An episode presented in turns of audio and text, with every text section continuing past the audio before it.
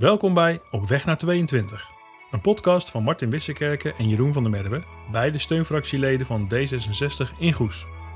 Zij gaan zich voorbereiden op de gemeenteraadsverkiezingen van 2022 en gaan op zoek naar een antwoord op de vraag waar een goed gemeenteraadslid aan moet voldoen.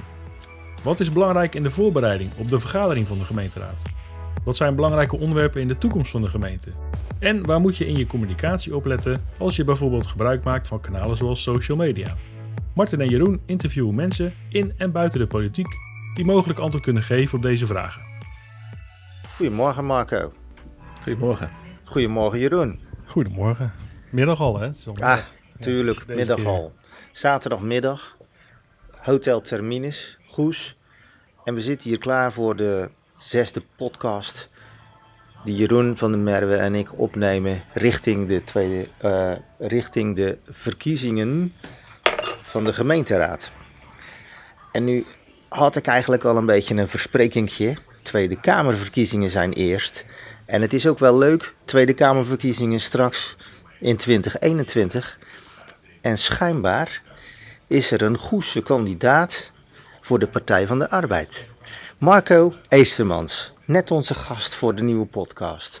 Marco, kun je iets vertellen over jezelf? En we zijn natuurlijk benieuwd naar, eh, naar eh, Tweede Kamerlidmaatschap. Je gaat Goes toch niet verlaten? nou, dat weet ik nog niet. Uh, nou ja, ik, ik ben dus eh, Marco en ik zit namens de Partij van de Arbeid hier in de gemeenteraad van Goes. Inmiddels twee jaar, maar daarvoor ook al langer betrokken bij de partij in Goes. Ehm, en ik doe dat met heel veel plezier. En nu voor de Tweede Kamerverkiezingen, zeg maar, er staat nog niks vast hoor. Het is nog best wel onzeker allemaal. Uh, maar hebben we met de PvdA Zeeland, uh, bestuur, wel afgesproken. Die hebben drie kandidaten voorgedragen uh, om eventueel op de lijst van de landelijke verkiezing te komen. Nou, daar ben ik er één van. En dat betekent dat ik nu een traject ga volgen. Dat ik me bij de kandidaatstelling ga aanmelden uh, en daar op gesprek moet. En dan gaan we kijken of een plek op de lijst erin zit en of ik dan ook daadwerkelijk verkiesbaar ben. Dus de kans dat ik Goes ga verlaten, dat is nu nog niet zo heel groot hoor. Maak je geen zorgen. Oké, uh, oké. Nee, ja, we waren toch wel even benieuwd, uh, Marco. En uh, natuurlijk wensen we je heel veel succes. Maar ja, we zien jou natuurlijk ook optreden in die Goes gemeenteraad. En dat gaat op een of andere manier soepel. Dat, dat doe je goed. kun je iets vertellen over, ja, hoe ben je daar nu zo toe gekomen? Want ik bedoel, je bent een jongen een jonge vent. En hoe, hoe, wat is je drijfveer om nou te zeggen van ik ga in die gemeenteraad? Ja, nou dat is misschien leuk om bij het begin te beginnen. En dat is uh, volgens mij gemeenteraadsverkiezingen 2014 geweest, denk ik. Dat is het moment dat Geert Wilders in zo'n volle zaal riep van uh, willen jullie meer of minder Marokkanen? Nou, dat was voor mij eigenlijk wel het moment dat ik denk van ja, maar dit wil ik niet. Ik wil niet in een land leven waarin mensen zo tegen elkaar opgezet worden. Nou ja, dan ga je kijken wat zou je dan zelf kunnen doen. Uh, en ik heb politiek altijd interessant gevonden. Nou, toen heb ik besloten om uh, ja, lid te worden van een politieke partij. Nou, destijds Partij van de Arbeid lag heel dicht en nog steeds bij mijn idealen. Dus die keuze was eigenlijk vrij, uh, vrij makkelijk voor mij. Heb ik me daar aangemeld. Um, en eigenlijk ben ik daardoor de, de uh, fractie goed opgevangen, zeg maar. En ben ik bij de fractie betrokken geraakt. Nou ja, zo rol je een beetje in het spel. En begin je eerst met het bijwonen van fractievergaderingen. Vervolgens ga je meedoen uh, als steunfractielid. Dan krijg je een officiële beëdiging. En uiteindelijk kom je op de kieslijst en word je door, uh, ja, tijdens de verkiezingen gekozen als, uh, als raadslid. Dat doe je dus nu alweer twee jaar, raadslidmaatschap. Um, zijn er in die laatste twee jaar um, dingen die je eruit kan pikken van, nou, dat zijn wel kleine succesjes, of daar kijk je met plezier op terug? Nou, ik denk het belangrijkste is bijvoorbeeld het kindpakket. Ik heb er al vanaf het begin af aan op gehamerd, zeg maar. Uh, ga nou ervoor zorgen dat alle regelingen, alle, uh, alle, wat, wat mensen kunnen aanvragen voor kinderen in armoede. Nu moet je iedere keer opnieuw een aanvraag doen. Steeds weer bij een andere, ander loket noemen ze dat dan, hè, waar je dat kan aanvragen. Ga dat nou organiseren dat je bij één plek terecht kan. Daar kan je aanvraag indienen van stel ik heb een kind die heeft een laptop nodig voor school. Dat dat vanuit één plek georganiseerd wordt. En als je dan later nog een uh, uh, lidmaatschap voor de voetbal nodig hebt, dat dat ook via diezelfde plek kan. Dat je niet iedere keer opnieuw moet bewijzen dat je daarvoor in aanmerking komt. Nou, daar is een motie, heb ik daarvoor ingediend om dat eh, zo te gaan regelen. Eh, en die is dan ook aangenomen. Dat vind ik dan wel mooi dat, dat zoiets lukt. Maar ik merk wel gemerkt dat je er dan later wel scherp op moet zijn dat het dan ook zo gaat gebeuren. Want tot nu toe is het nog steeds niet van de grond gekomen. Dus daar moet je wel scherp op blijven. En die motie hè, die jij dan, de, ja, daar heb je aan geschreven, daar heb je aan gewerkt. Um, kun je iets vertellen hoe je dat gedaan hebt? Um, ja, als je moties schrijft heb je natuurlijk zelf al wel een idee. Dan moet je dat wel, vind ik, altijd redelijk goed onderbouwen. Dan ga je toch wel, begin ik altijd om op internet te zoeken. Wat, wat vind ik daar nou van? Wat vinden anderen ervan? Eh, maar wat doen ook andere gemeenten bijvoorbeeld? Dat je echt gaat kijken van... Uh, we hebben bijvoorbeeld gemeente Schouwen-Duiveland heb ik gevonden. Nou, die, daarvan ik vind, die hebben een mooi systeem opgericht. Die hebben een website en daar kan je zo je aanvraag indienen. Maar er kunnen ook uh, maatschappelijke organisaties, maar ook bedrijven... ook dingen aanbieden. Ja, dan heb je een heel mooi platform gemaakt. Nou, dat heb ik dan uh, gevraagd zeg maar, aan de PvdA uh, daar zo van, goh, hoe gaat het bij jullie? En, en, dan krijg je die informatie die je gebruikt voor je motie, maar ook voor je verhaal in de raad. En uh, die voorbeelden, ik had er nog eentje, maar die voorbeelden zorgen er wel voor dat bij andere partijen duidelijk wordt wat je wilt. En als je dat kan doen, als je weet waar je mee bezig bent, ja, dan is de kans dat ze met jou mee gaan denken een stuk groter dan dat ze eigenlijk niet weten waar je over praat. Dus dat is wel een, hele cruciale stap uh, om te zetten. En dan ga je schrijven en dan uh, komt het inderdaad. Ja. Ja.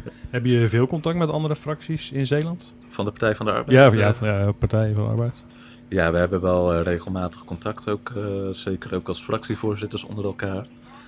wat ik zelf ook altijd wel probeer als wij een motie of een voorstel inbrengen. Wat niet alleen voor Goes is. Hè. Kijk, zo'n motie-kindpakket, of we dat nou in Goes doen of in de kapelle, het kan allemaal. En dat soort moties probeer ik altijd wel te verspreiden. Dat dat niet alleen in Goes blijft, maar dat ook anderen dat oppakken. Ja. En um, dan doe je dus eerst een stukje desk research. Vervolgens uh, het, betere, het betere jatwerk van de gemeente Schouwen-Duiveland in dit geval. Maar wel slim natuurlijk. Uh, de praktische voorbeelden erbij om ook anderen te overtuigen. Ga jij dan ook actief op zoek naar die andere partijen? Uh, want ja, je moet toch een een meerderheid dan voor jouw motie zien te, zien te krijgen? Um, ja, actief is misschien een groot woord. Hangt er ook vanaf welk onderwerp het is. Kijk, wat je natuurlijk voor zo'n debatraad al heb je wel overleg en stuur je zo'n motie door naar alle partijen. En dan uh, soms wordt er dan nog wat op aangepast. Of sommige partijen zeggen al van nou, we vinden hem prima zo, hè. we vinden hem zelfs zo goed, we willen meedoen ja, soms komt er uit dat contact ook wel een aanpassing. Dat je net iets kan aanpassen waardoor het wel uh, aangenomen wordt ook in zo'n raad.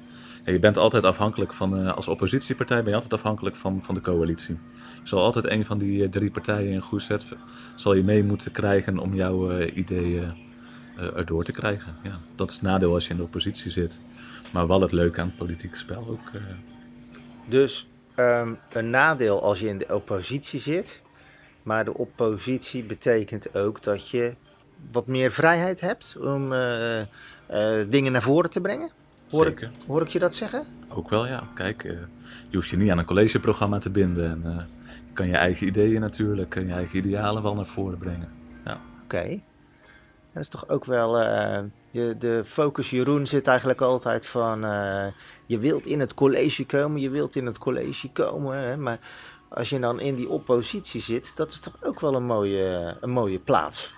Ja, dan ben je misschien nog iets vrijer misschien wel dan dat je in een coalitie uh, dingen probeert voor elkaar te krijgen. Ja, nou leuk Marco dat je dat inzicht zo weer uh, ja, een beetje zo deelt met ons. Hey, net hadden we het over zo'n motie hè? en ik kan me herinneren dat we nou, vorig jaar op deze tijd zaten wij ook regelmatig rond de tafel en hebben we het ook over een motie gehad. Hè? Samen met uh, de VVD, en met uh, de Partij van de Arbeid hebben we eigenlijk met jou als uh, ja, toch wel initiator het, het I-criterium rondom de, de, verkoop van, van softdrugs, die hebben we ja, ter sprake gebracht. En we hebben gezegd van we willen eigenlijk af van een stukje straathandel. Die motie heeft het gered. Er is onderzoek verricht. Recent is dat onderzoek eigenlijk beschikbaar gekomen. Heb jij er inmiddels kennis van genomen en uh, ja, kun jij, uh, kun jij zeggen wat je ervan vindt? Ja, ik heb er zeker kennis van genomen. Uh, ik moet wel zeggen, we hebben nog geen fractievergadering gehad. Dus het is echt mijn, mijn eigen persoonlijke eh, mening daar nu over. Um, maar we hebben inderdaad een jaar geleden gezegd... wij willen iets aan dat ingezeten criterium doen. Hè? Het beleid dat um, alleen inwoners van Nederland softdrugs mogen kopen in een koffieshop. En dat betekent dat toeristen uit België, Duitsland... hier geen, geen softdrugs kunnen kopen in een koffieshop. Nou, wij zien er als gevolg van dat ze niet in de shop terecht kunnen, maar wel op straat. De dealers staan bij wijze van spreken eh, bij de deur te wachten tot zo iemand naar buiten komt en uh, die staat al te, te zwaaien van hey, kom maar bij mij. Nou, daar willen we iets aan doen. Ja. En daarvan denk ik van als je dat I-criterium uh, afschaft, dat je daar al een, een, grote stap in zet. Nou, wat we nu zien is dat dat rapport naar buiten is gekomen. Volgens mij, als ik dat lees, dan zien we daar ook echt wel in de constatering dat er een probleem is. Zowel met die uh, dealers rondom coffeeshops, maar ook rondom scholen zien we dat het steeds uh, problematischer wordt. Maar de maatregelen die ze nemen, ja, daarvan denk ik, dat zijn maatregelen om hangplekken te voorkomen, om ervoor te zorgen dat het uh, terrein van die coffeeshop wat overzichtelijker is, dat dealers wat sneller opvallen. Zijn op zich geen slechte maatregelen, maar die verspreiden het probleem. En die doen er niks aan aan die straathandel, want die blijft gewoon op gang. Ja, en kunnen ze niet op plek A staan, dan lopen ze 100 meter verder, of 50 meter, en dan gaan ze daar wel uh, op een plek staan. Dus ik, ik vind zelf de maatregelen zoals ze nu voorliggen onvoldoende. Ja, wij hebben uh, datzelfde rapport ook deze week doorgenomen. En natuurlijk hebben wij ook onze fractievergadering nog niet gehad, net als jullie. Ehm, maar ja, wij twijfelden ook wel aan, het, uh, aan de maatregelen en, en de voorstellen zoals gedaan. En uh, ja, is dit nu de oplossing? En uh, volgens mij uh, moeten we daar echt nog even goed bij stilstaan, Marco. En ja, mocht het nu zo zijn dat we elkaar kunnen vinden voor een motie, hmm. een nieuwe motie. Nou, ik zou er wel wat in zien om bijvoorbeeld toch te zeggen: we gaan een, een, een proef starten om dat I-criterium af te schaffen. Hè, je ziet toch dat je met deze maatregelen die er nu liggen, los je het probleem rondom die scholen en, en echt die straathandel niet op. Nee. En die moet realistisch zijn. Zo'n afschaffen van een I-criterium zal er ook niet voor zorgen dat er helemaal geen straathandel meer is. Maar door een heel groot deel van de, uh, van de afzetmarkt weg te nemen, ja, dan krijgt zo'n straathandel toch klappen en dan hoop je dat dat minder wordt. Ja. En dan pak je het probleem overal aan. Waar je het nu alleen maar verspreidt naar andere plekken, hoop ik op deze manier dat je wel uh, een oplossing kan bieden die, uh, die wat, uh, wat meer oplevert. Ja. ja. En hoe, hoe, kijk, in Vlissingen hebben ze dat in de gemeenteraad ook besproken. Mm -hmm. En in Vlissingen zeggen ze van nou, wij willen die proef wel doen. Ja. Nou, dat is ook wel een doorbraak. Hè? Een jaar geleden was het argument van het college ook van... Uh, we hebben afspraken gemaakt met Vlissingen, Goes Terneuzen, alle drie, drie Zeeuwse steden met de koffieshop. En daar hebben we afspraken gemaakt dat we, dat, dat we hier uh, aan vasthouden. Nou, je ziet nu toch dat uh, dat, dat Vlissingen daar al in draait. Ja, waarom zou Goes dan ook niet kunnen zeggen van... hé, hey, wij willen mee, ja. ja, precies. Ja. Dat lijkt me een hele goeie. Kun je eens iets, uh, als we gewoon even over het voorbereiden van raadswerk hebben, kun je eens iets vertellen hoe jij zo'n onderwerp aanpakt? Hoe begin je daar aan als er iets op de agenda komt?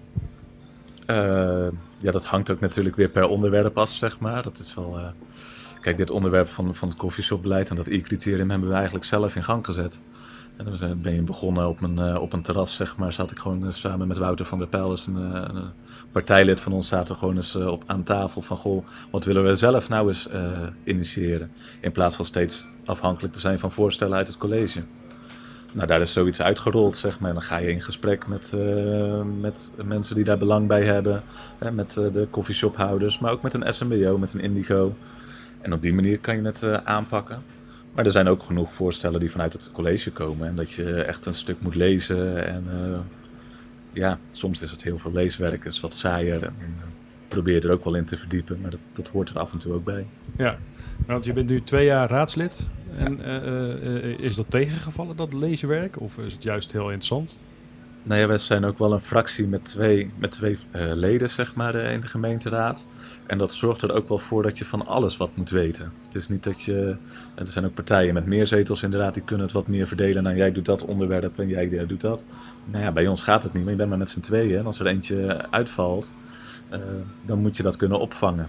En het is niet dat je overal alles precies hoeft te weten. Maar je moet wel alles in de gaten houden. En dan is veel leeswerk...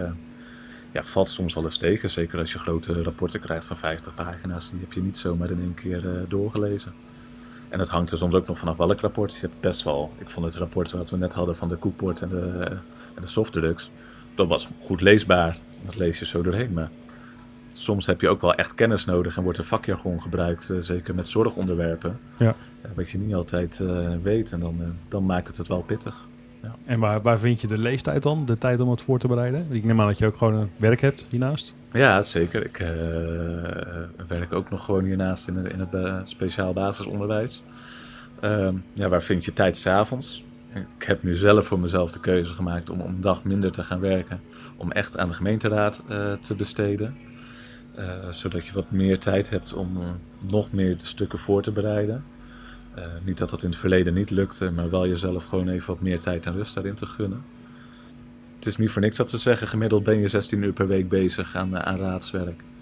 En eh, dat is dan tijd die je aan de raad kwijt bent, maar je bent ook nog lid van de Partij van de Arbeid. Je bent dan ook nog als fractievoorzitter en, ja, toch iemand waarvan dingen worden verwacht dat je ook organiseert of dat je aanwezig bent bij bijeenkomsten. Ja, die gaan er ook allemaal qua tijd wel in zitten, dat klopt. Af en toe is dat zwaar. En hoe hou je het leuk? Nou, het leuke vind ik om, eh, om met onderwerpen bezig te zijn die eh, uit, uit jezelf komen. Zo'n kindspakket bijvoorbeeld. Maar ook wat we met z'n eh, allen geprobeerd hebben rondom dat koffieshopbeleid. Dat je je daarin vastbijt, zeg maar. En daar ook met moties komt of met voorstellen komt die je zelf initieert. Maar wat ik ook leuk vind is om op bezoek te gaan. Voorafgaand aan deze podcast hebben we ook de PIT bezocht. het buurthuis in Goes-Zuid. Eigenlijk heel spontaan even langs. Maar dan ja, dus na een verbouwing helemaal opgeknapt. En dan is het leuk om met die beheerder daar dus een rondje te lopen en te kijken van wat is er nou veranderd. En hoe zijn nou de keuzes die je in het voortraject gemaakt hebt, ook als raadslid zijnde. Wat is daar dan het gevolg van? Ja. Ja, ik moet zeggen dat eh, was eigenlijk een soort van verrassingswerkbezoek eh, wat er net uitrolde. En eh, erg leuk. Erg leuk ook om zo'n eh, beheerder vol enthousiasme eh, te horen vertellen over eh, het nieuwe buurthuis De Pit. En ehm, ja, het zag er prachtig uit. En volgens mij eh, kunnen ze er weer jaren tegen. Eh, maar dat zijn dus eigenlijk de leuke dingen, Marco. Dat vind ik zeker de leuke dingen, ja. Ja, zeker. Ik ben ook niet zo van dat papier. Ja, je moet lezen als raadslid zijnde. Dat moet gewoon, het hoort erbij. Maar wij hebben ook altijd wel in de fractie gezegd van als je met een bezoek dezelfde informatie kan halen, ga dan vooral op bezoek en eh, ga met mensen in contact in plaats van er echt in vast te bijten en alles te willen lezen. Nou, zo vast een tip. hey, ja. Heb jij nog andere tips? Want wij willen natuurlijk eigenlijk het geheim van Marco weten. Heb ik nog andere tips? Wat is het geheim van het raadslid Marco Eesterman? Ja, heb ik daar een geheim over? Ja, die- ja, ik doe gewoon waarvan ik denk dat het goed is en waar ik mijn plezier uit haal. ja. En op het moment dat je er plezier uit haalt, dan eh doe je het vaak ook wel ja, doe het, ja, goed. Om te- van jezelf te zeggen dat je het goed doet, is, eh, vind ik nooit zo fijn, zeg maar.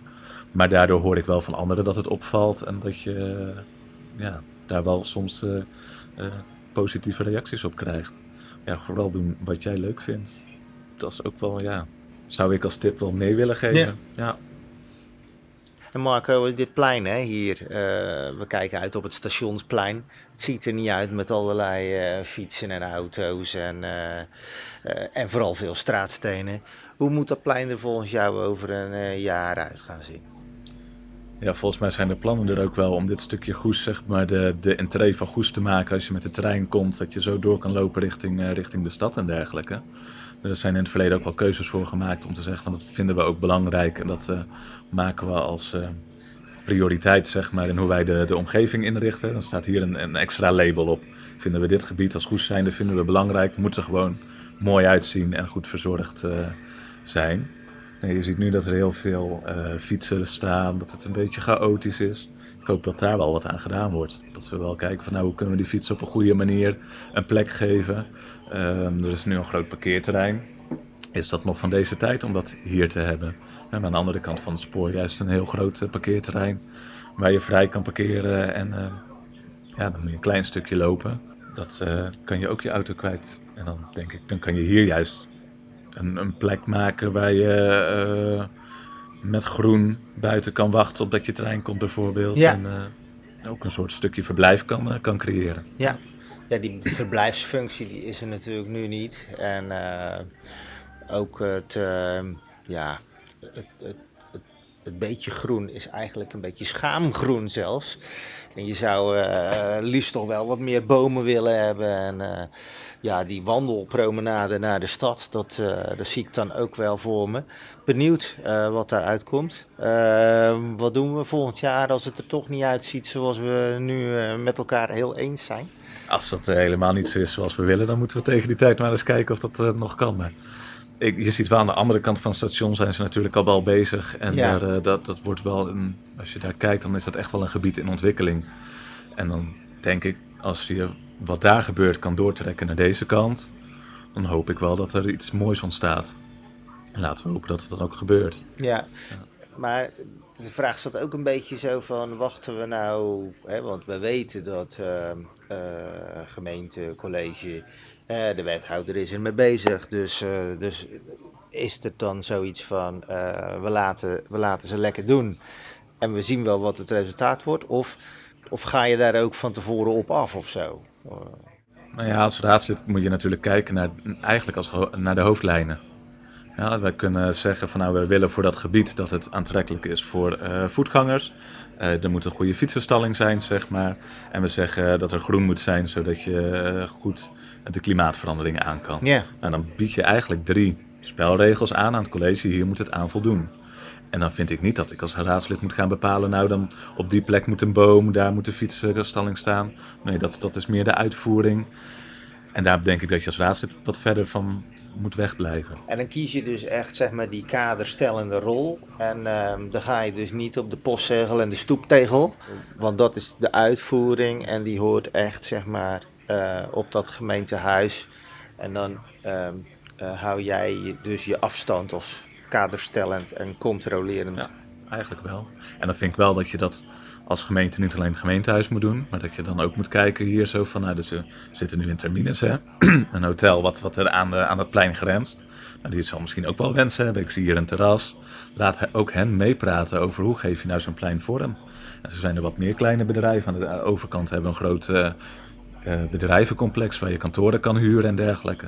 Laat ook hen meedenken van hoe wil je dat nou. Ik kan me van, van hun goed voorstellen dat zij een, een, ook een plein willen waarbij je eh, van binnen naar buiten kan en eh, waar je bijna ook buiten zou kunnen werken of iets dergelijks. laat hen ook meedenken en bepaal dat dan niet alleen op het gemeentehuis hoe je die uitvoering doet, maar neem daar ook de omgeving in mee. Ja, eens. Jeroen, we zitten nu een tijdje met Marco te praten over van alles en nog wat. Eh, hij weet wel veel, hè? Ja, gelukkig wel, anders dan eh, zouden we geen eh, podcast kunnen opnemen. Hè? Ja. Nee, ja, we hopen natuurlijk in 22, eh eh, en hopen Martin en ik ook als raadslid aan de slag te mogen en gekozen te worden als raadslid.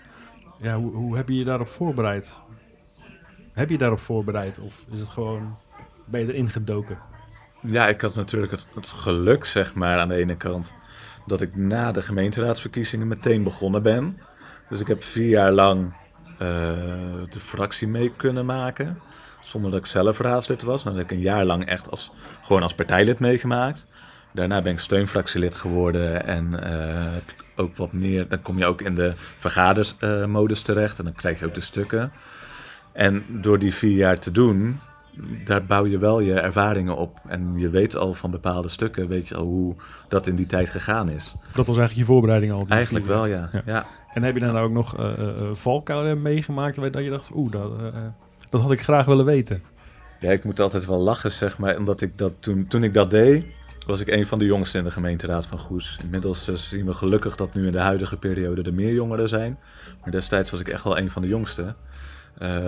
Daar kan je ook een beetje achter verschuilen. Hè? Dan kan je zeggen, ja, oh nee, dat wist ik niet. Oh, doen wij dat zo? Ja, sorry, wist ik niet. Mijn onervarenheid erin.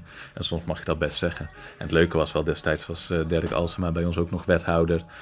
Eh, ook eh, voor een wethouder vrij jong, zeg maar. En dan konden we dat zo samen een beetje uitspelen. Van, hey, af en toe, oh, ja, wisten we niet, sorry. Een beetje onervarenheid. Ja. Ah. Maar ik vind ook dat dat mag hoor. Ik bedoel, nieuwe raadsleden en steunfractieleden kan je ook niet altijd van verwachten dat die precies alles weten zoals het hoort. En eh, dan moet je ook gewoon af en toe de tijd eh, geven om, eh, om zich daarin te ontwikkelen en, en de kennis op te bouwen. Mooi. Ja, we zijn eigenlijk al begonnen aan onze voorbereidingen dan ook, hè? Ja, het is Als natuurlijk. steunfractie. Stiekem zitten wij natuurlijk ook in die voorbereiding. Al twee jaar als steunfractielid volgen wij eh, de vergaderingen, zitten we op de tribune. Ja, zien we stukken voorbij komen. En eh, ja, proberen we natuurlijk ook onze raadsleden Saskia en Pieter eh, te supporten. Eh, een van de dingen die bij ons bijzondere aandacht heeft, Marker, dat is ook wel een beetje de social media. We merken dat we bij D66 eh, ja, daar een stuk in moeten groeien. En daar zijn we actief in bezig. Hoe doe jij dat eigenlijk, social, de social media? Moet ik niet te veel prijs geven, want dan verraad ik mijn eigen strategie. Nee, ik, eh, social media eh, vind ik wel een, mooi middel zeg maar, om ook met je kiezers te, te communiceren eh, buiten verkiezingstijd. Nou, dat doen we dan als wij een motie hebben ingediend of een voorstel hebben gedaan, iets dergelijks. Dan, dan posten we een bericht op, op Facebook, op Instagram, Twitter en dan verspreid je dat weer onder je volgers die je hebt. Op die manier zijn we wel met social media actief. En we hebben er de afgelopen jaren wel voor gezorgd of, eh, dat we veel eh, ja, wat meer bereik hebben, zeg maar, meer volgers hebben. En van alle goede eh, partijen zijn wij ook degene met de, veruit de meeste volgers. Want dan heb je wat meer bereik. En dat, ja, zo, zo probeerden we met social media wel dat contact ook een beetje levendig te houden. Ja. ja. Ja, en eh, is dat dan ook eh, die, die berichten, hè? zijn die dan eh, informerend of zijn zit dat ook een beetje dat activistische in? Maar daar ben ik wel een beetje benieuwd naar. Ik denk vooral informerend, dat je echt wel vertelt wat je zelf aan het doen bent. Ik moet ook wel zeggen dat we wel erover aan het nadenken zijn. Hoe kan je nou, in plaats van alleen maar informatie toe te sturen, wat je nu toch een beetje doet, ook informatie van anderen ophalen. Ja, En dat doen we wel door middel van werkbezoeken. Dan krijg je heel gericht eh, wel, wel een verhaal. Maar om dat via social media te doen, zou een meerwaarde kunnen zijn. Hoe je dat dan zou moeten doen, dat eh, is ook iets om uit te zoeken. ja want dan moet je met eh, ja, polls, polls werken of zo, of interactie, of eh, met stellingen waar mensen dan op reageren of zo. Of, of- Zoiets zou je aan kunnen denken. Ja. En, en als ze dan reageren, eh, vorige week hadden we eh, een gesprek met Rutger Schoonis, Tweede Kamerlid. En die heeft te maken met best wel veel ook negatieve berichten dan. Hebben jullie die ook wel eens, eh, krijg je die ook wel eens binnen? Die krijg je wel eens binnen. Maar ik moet zeggen, in vergelijking met een paar jaar eerder, zeg maar, dat we daar echt actief mee begonnen, is dat nu al een stuk minder. Eh, maar negatieve berichten heb je ook. En, en soms heb je, ja, ik noem dat zelf altijd een beetje de, de schreeuwers, zeg maar. Die zeggen dat de Partij van de Arbeid alles eh, naar, de, naar de grond geholpen heeft. En eh Ja. het ons heel erg kwalijk nemen, het beleid wat we toen met Rutte gevoerd hebben. Eh, ja, dat zijn mensen, sommige mensen vinden dat. Nou, die uiten zich op Facebook. Er zijn ook mensen die vinden dat niet, maar die houden hun mond dicht. Die zie je niet onder zo'n bericht staan. Maar reageren jullie daarop of eh, eh, laat je dat staan en, en, en laat je voor wat het is? Probeer daar wel eh, met regelmaat op te reageren. En zeker als daar dingen in staan die echt niet kloppen, eh, dan, dan vind ik wel, dan moet ik daar iets van zeggen. Maar soms zijn er ook dingen, dat, dan heeft iemand ook terecht kritiek. En dan moet je daar ook eerlijk in zijn en zeggen van ja, dat hebben we toen gedaan. Achteraf gezien blijkt dat niet altijd de beste keuze te zijn geweest. Eh, en dan kunnen we nu zeggen van ja, sorry, dat was niet goed en we doen niks.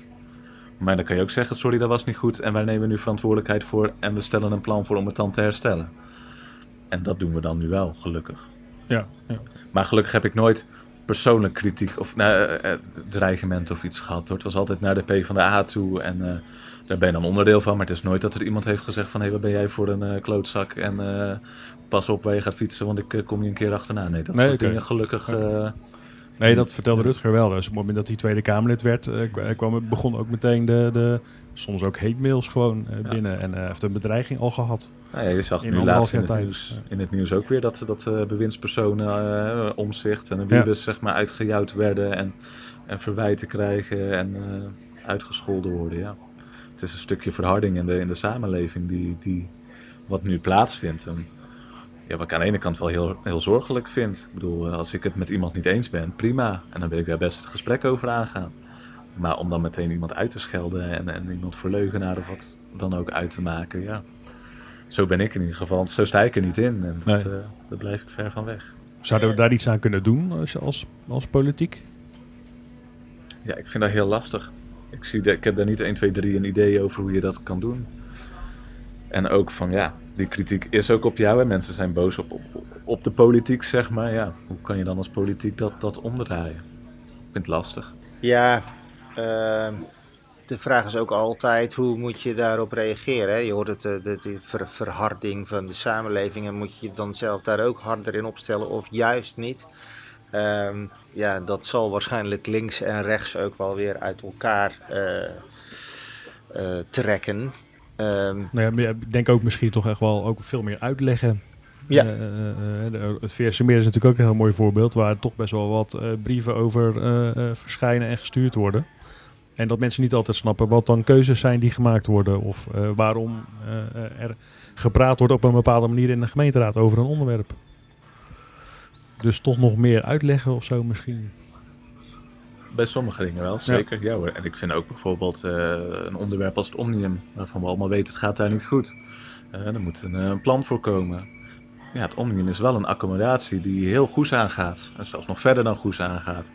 En dan, uh, waar iedereen ook wel een mening over heeft. En er zijn mensen die zeggen, nou dat tropisch bos is één grote uh, wanvertoning, dat moet zo snel mogelijk weg.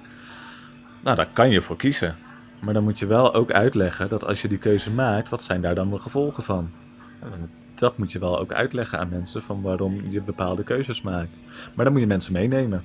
Ja. ja. Marco, als jij nu opgaat voor die verkiezingen eerst Tweede Kamer, maar goed, jij zei eigenlijk al daarnet van je blijft natuurlijk in Goes. Wat zijn ja, nou... ja, dat weet je niet, hè? Je weet wat niet zijn nou je speerpunten? Wat zijn nou, als jij nou zegt van nou, ik, ik pak er twee, drie speerpunten uit. Voor Goes. Voor Goes. Uh, nou ja, sowieso hè, dat iedereen mee kan doen in Goes en dat het, uh, de bestaanszekerheid echt wel een, een recht is in Goes, dat, dat vind ik ontzettend belangrijk. Nou, bijvoorbeeld dat je, uh, wat je ziet, bijvoorbeeld dat mensen in de schulden of in de financiële problemen komen op het moment dat er uh, bepaalde live events, een scheiding, uh, maar ook bijvoorbeeld een geboorte of een depressie, zeg maar, dat dat gebeurt, zeg maar. Nou, dan vind ik veel meer dat je op dat moment als overheid moet zeggen, hey, daar bieden wij hulp in. Bijvoorbeeld met een noemen ze dan een opruimcoach, die op dat moment even uh, alle financiële uh, stappen met jou doorneemt. Als je in scheiding gaat, wel, welk gevolg heeft dat voor jouw portemonnee? Welke lasten moet je straks betalen? Waar ga je dat uitbetalen? Nou, dat dat soort hulp, dat dat er wel uh, gaat komen in de toekomst op uitgebreide schaal. Dat zou een van de dingen zijn waarvan ik denk van hé, hey, dat is belangrijk. Ja. Wat ik ook belangrijk vind voor de toekomst, heel concreet, is bijvoorbeeld in het onderwijs. Als je ziet het, het Odyssee Odyssee College in, in Goes, een school waar uh, kinderen bijvoorbeeld met, uh, met autisme naartoe gaan, hè, speciaal onderwijs. Nou, daar zie je dat daar uh, een tekort aan ruimte is. Er is gewoon ruimtegebrek. Nou, dan vind ik echt zoiets, je bent als, als gemeente verantwoordelijk voor onderwijshuisvesting.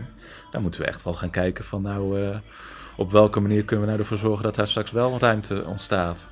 En dan denk ik de oplossing die er nu is om bepaalde klassen naar een, gewone school of een, reguliere school te sturen, ja, dan denk ik, past dat wel bij die leerlingen. Het is niet voor niks dat ze naar het Odyssee toe gaan. Als je ze dan, dan toch weer in een omgeving zet waar veel meer prikkels zijn die niet goed bij hen past, ja, dan denk ik, dat vind ik ook echt wel iets waarvan ik denk, daar moeten we de komende tijd goed naar kijken en daar een oplossing voor bedenken. Ja, je brengt me in de verleiding om gelijk te reageren natuurlijk op uh, dat laatste puntje. Want uh, uh, we hebben wat, uh, wat, wat, wat verandering in dat onderwijs gehad, waarbij dus eigenlijk de bedoeling was dat ieder kind zo dicht mogelijk bij huis op een gewone school terecht zou kunnen.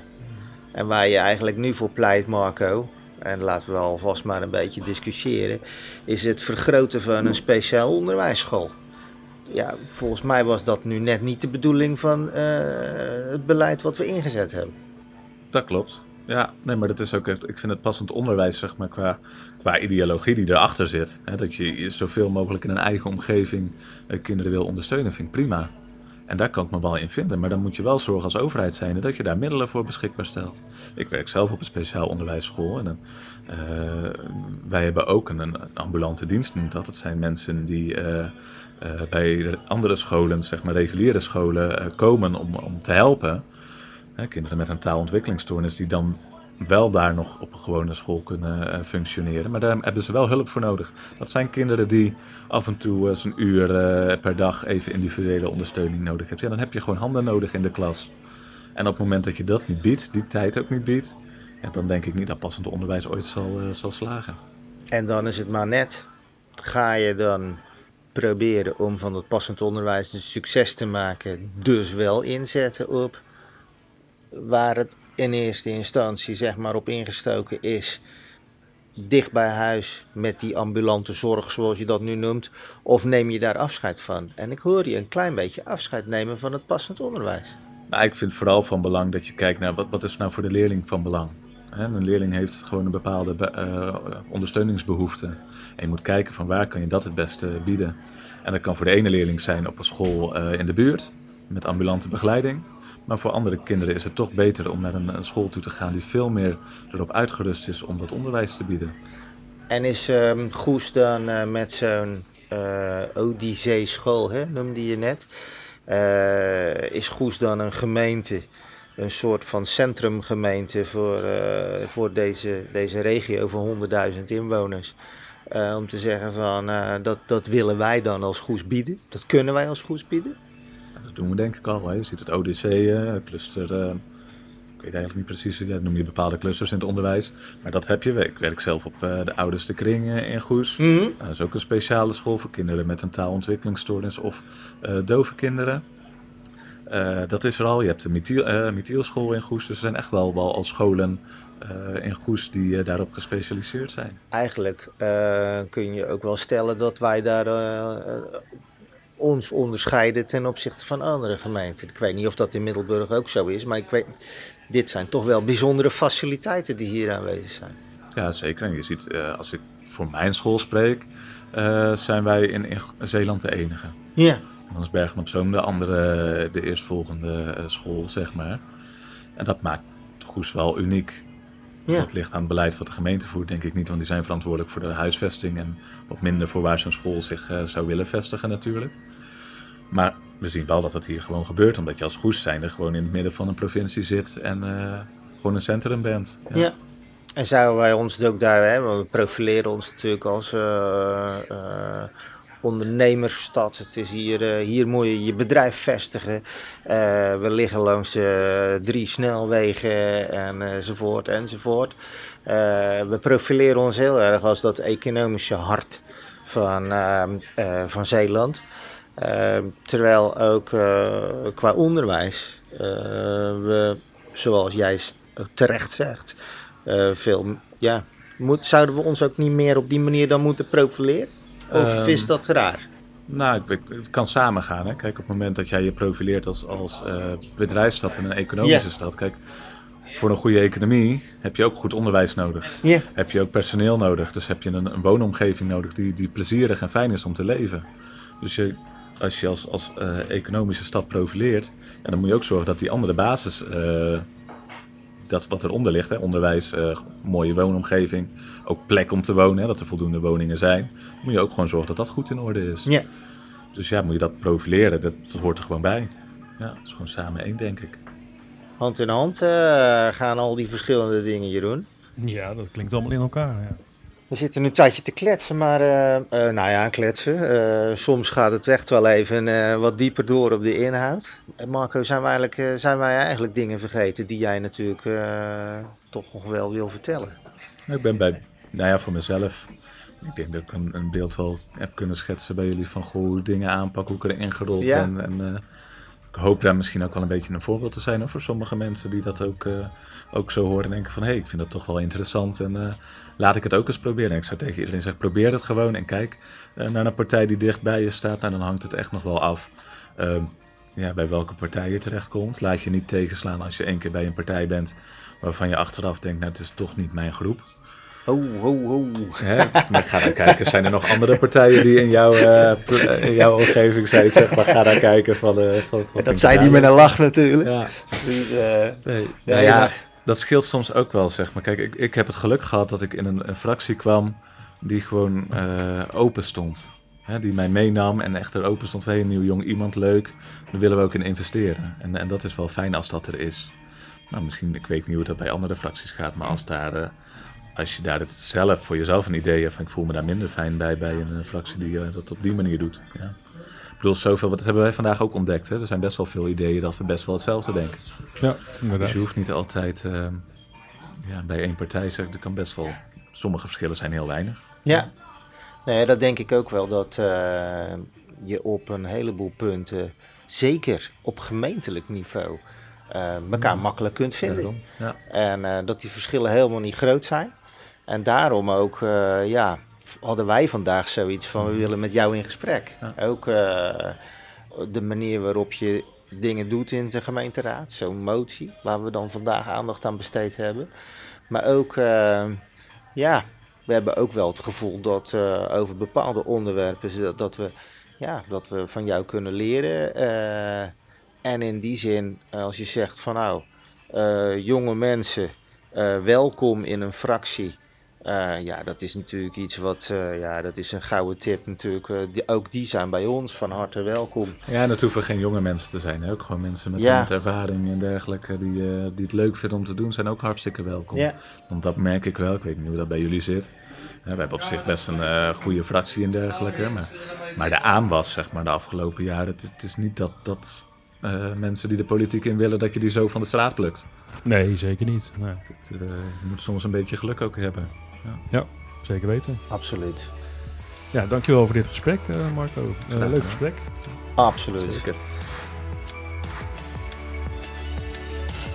Bedankt voor het luisteren. Check vooral onze website goes.d66.nl slash op weg naar 22 voor onze socials en blijf op de hoogte wanneer een nieuwe podcast wordt gepubliceerd. Ik kan me voorstellen dat eh, als die lijst er nou straks is voor die Tweede Kamer. Hmm. En jij toch hoger staat dan je nu net zegt. dat we dan nog wel een podcastje mogen opnemen met je. Zeker, dat is prima. ja, laten we het hopen. Ja, we gaan het zien voor die Tweede Kamerverkiezing. Ik sta er heel open in. Ik vind het een mooie ervaring om te doen. En eh, ik vind het heel leuk om te doen. En dat is ook het voordeel van wat jonger zijn, zeg maar. Als het nu niet lukt, dan hebben we nog kansen genoeg, zeg maar. Ja, maar de ervaring is heel mooi. Mooi. Wij wensen jou in ieder geval heel veel succes. Ja, succes. Dankjewel. Succes. We gaan Jullie het volgen. bedankt.